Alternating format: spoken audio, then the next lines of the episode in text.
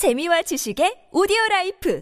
팟빵 안녕하세요. 군사돋보기입니다. 이전에 전황보고 영상에서 말씀드리기를 현재 우크라이나군의 정황이 러시아군의 공세에 밀려 매우 불리하게 돌아가고 있다고 말씀드려 많은 분들이 걱정하셨을 텐데요. 시베르스키 도네츠강의 교량을 대부분 끊어버린 우크라이나군은 동부전선 러시아군의 공세에 있어 가장 중요한 슬로비안스크로의 진입을 막기 위해 단 하나 남은 교량 바로 앞의 소도시 리만 지역에서 최후의 방어 진지를 구축하고 러시아군의 거센 공세에 맞서 결사항전을 치르고 있습니다. 그런데 바람 앞에 등불인 것만 같았던 우크라이나군이 러시아군의 공세를 대부분 대부분의 지역에서 격퇴하는 기적 같은 일이 일어나고 있습니다. 특히 루베즈노의 지역에서는 미처 강을 건너오지 못한 소수의 병력이 시가지에 진입한 러시아군을 오히려 외곽 지역으로 몰아냈고 하르키우 북부에서는 우크라이나군이 거꾸로 러시아군에게 공세를 가해 러시아 제6연합군을 국경 밖으로 밀어내기까지 했다고 합니다. 마지막 남은 힘을 모두 짜내 공격해왔던 러시아군의 힘이 벌써 빠지고 있으며 이제까지 그랬던 것처럼 러시아군은 더 이상 치고 들어오지 못하고 거리를 둔 채 포격에 의존하는 모습을 또다시 보이기 시작하고 있는데요. 러시아 포병을 압도할 수 있는 서방의 무기들이 벌써 도착하고 있어 이번 주말이 지나면 우크라이나는 위기에서 벗어날 듯한데 어찌된 일인지 좀 더 자세히 알아보겠습니다. 전문가는 아니지만 해당 분야의 정보를 조사 정리했습니다. 본의 아니게 틀린 부분이 있을 수 있다는 점 양해해 주시면 감사하겠습니다. 먼저 가장 치열한 전투가 벌어지는 이지움 축선 소식부터 알아보겠습니다. 현지 시각 4월 29일 우크라이나군 총참모부는 정례 브리핑을 통해 러시아군이 슬로비안스크를 공략하기 위해 이지움 축선의 주요 정착촌들에 대한 집중 공격을 가하고 있지만 우크라이나군이 이를 효과적으로 방어하고 있다고 발표했습니다. 러시아군은 4월 26일부터 4월 28일까지 무언가에게 쫓기듯 서둘러 무시무시한 공세를 가해왔지만 이제는 이 기동부대 공세가 많은 곳에서 중단되었고 대신 먼 거리에서의 포격전에 집중하는 양상을 보이기 시작했다고 하는데요. 러시아군은 현지 시각 28일까지 이지움 서쪽의 벨리카 코미슈바하 지역과 바르벤코보 방면으로 엄청난 포병부대 화력 지원을 받으며 공격해왔지만 이 지역의 우크라이나군 방어선에 막혀 공세가 실패했다고 합니다. 그렇다면 이지움 동쪽 전선 상황은 어떨까요? 러시아군은 이지움 동쪽의 포파스나야, 루베즈노예와 세베르도네츠크를 향해서도 공세를 가해왔지만 이들 지역에서의 러시아군 공세도 모두 격퇴되었다고 합니다. 특히 루베즈노예에서 얼마 전 러시아군은 시가지로 진입하기까지 했다는 보고가 올라왔지만 이들은 이후 우크라이나군의 반격에 의해 시 외곽으로 쫓겨났다고 하는데요. 놀라운 점은 루베즈노예와 세베르도네츠크 등지에 남아있는 우크라이나군은 그리 많은 수의 강력한 병력이 아니라는 것입니다. 얼마 전 바로 루베즈노예 방면에서 공세를 가해오는 러시아군의 화력 공세 때문에 상당수의 우크라이나군 병력은 서쪽의 리만까지 물러났기 때문인데요. 이 지역에 남아있는 우크라이나군은 방어하는 쪽에 유리한 시가전 상황을 잘 이용한 덕분인지 루베즈노에 남겨진 우크라이나군 병력은 러시아군의 공세를 막아내고 격퇴할 수 있었던 것으로 보입니다. 이뿐만 아니라 이보다 남쪽에 있는 도네츠크 지역의 우크라이나군 또한 마린카와 아우디이우카를 향해 퍼부어지는 러시아군의 공세를 잘 격퇴하고 방어 진지를 사수했다고 하는데요. 뿐만 아니라 러시아군이 이지움 축선의 공세에 집중하는 동안 우크라이나군은 북쪽에서 러시아 본토 벨고로드주와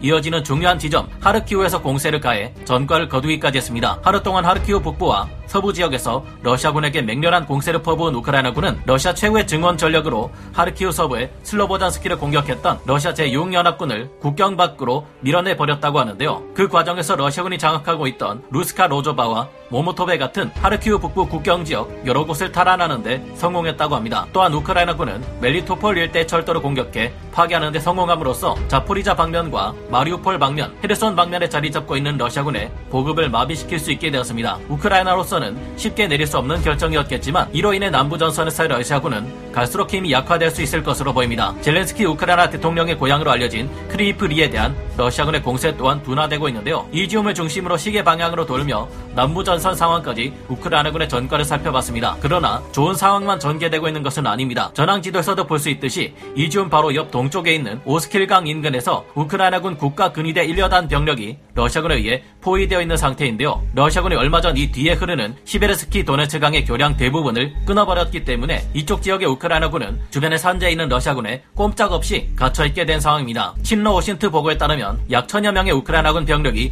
이곳에 갇혀있다고 하는데 정확한 숫자가 얼마인지는 좀 더 지켜봐야 알 수 있겠습니다. 그러나 러시아군의 공세는 대부분의 지역에서 막히고 실패하면서 점점 곳곳에서 돈좌되는 병력들이 늘어나고 있고 이렇게 되자 러시아군은 기동부대 진격을 멈추고 있습니다. 그리고 또다시 먼 거리에서 진격하지 않고 각종 화력 자산의 위력에 기대는 모습을 보여주고 있다는 보고가 들려오고 있는데요. 러시아군은 포병과 다연장 로켓, 이스칸데르 전술탄도 미사일 부대 등으로 우크라이나군의 방어 진지를 포격하기 위해 정찰 자산을 집중 투입하고 있습니다. 이 같은 변화는 지난 일주일 내내 대대적인 포격을 쏟아부은 러시아군에게 탄약 재고가 떨어지기 시작했기 때문으로 판단되며 이 추세라면 얼마 지나지 않아 그토록 치열했던 러시아군의 공세도 점점 끝이 보이게 될 것으로 전문가들은 분석하고 있습니다. 21세기 최대 규모의 대기갑 전투가 일어날 것이라는 기대는 너무 빨리 예비대까지 투입해 전력을 소진시켜버린 러시아군의 패착으로 인해 이처럼 다소 허무하게 끝이 날 것 같다는 분석이 여기저기서 나오고 있는데요. 이제 러시아군은 포병이나 미사일 부대와 같은 장거리 화력 투사체계 힘에 기대고 있지만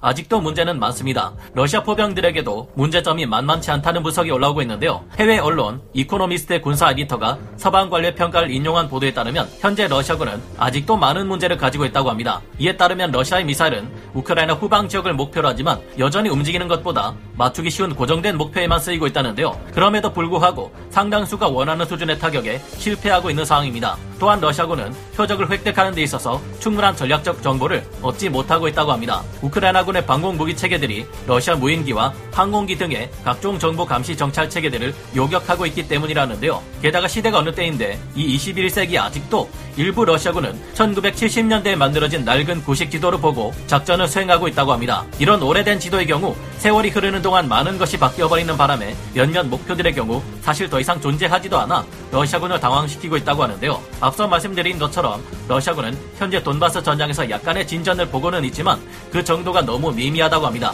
심할 경우 러시아군의 어떤 부대는 1km를 전진하지 못한 채 그저 무엇이든 맞으라는 바람과 함께 무차별적으로 화력을 쏟아붓고 있다고 하는데요. 러시아군은 동부 전선의 공세에 집중하면서 확실히 이전보다 더 좁은 전선의 목표물에 더 많은 화력을 쏟아붓고 있습니다. 그러나 전장의 범위가 좁아지고 분명해졌음에도 아직 기대할 수 있는 만큼 감시 및 정찰 기능의 통합을 보여주지 못하고 있어 정확한 타격이 이루어지지 못하고 있는 것으로 파악되고 있는데요. 게다가 참호의 몸을 숨긴 채 싸우는 덕분에 방어전을 수행하는 우크라이나군에 비해 러시아군의 사상자 수준은 여전히 꽤 높은 상황이라고 합니다. 게다가 러시아군 의 손실은 이들의 사기에 직접적인 영향을 주고 있는 반면 우크라이나는 손실도 더 적고 이 손실이 그들의 사기를 저하시키지도 않고 있다고 합니다. 무엇보다 군을 움직이는 데 있어 정치적인 간섭이 너무 심한데 5월 9일 승리의 날에 맞춰 승전보를 올릴 수 있도록 하라는 요구가 바로 대표적인 것이라 할 수 있겠습니다. 그렇지 못할 경우 크렘린에서 숙청당할 것을 알고 있는 러시아군의 지휘관들은 공세를 너무 서두르다 모든 것을 망쳐버리고 있다 해도 과언이 아닌데요. 상황이 이런데도 러시아 측은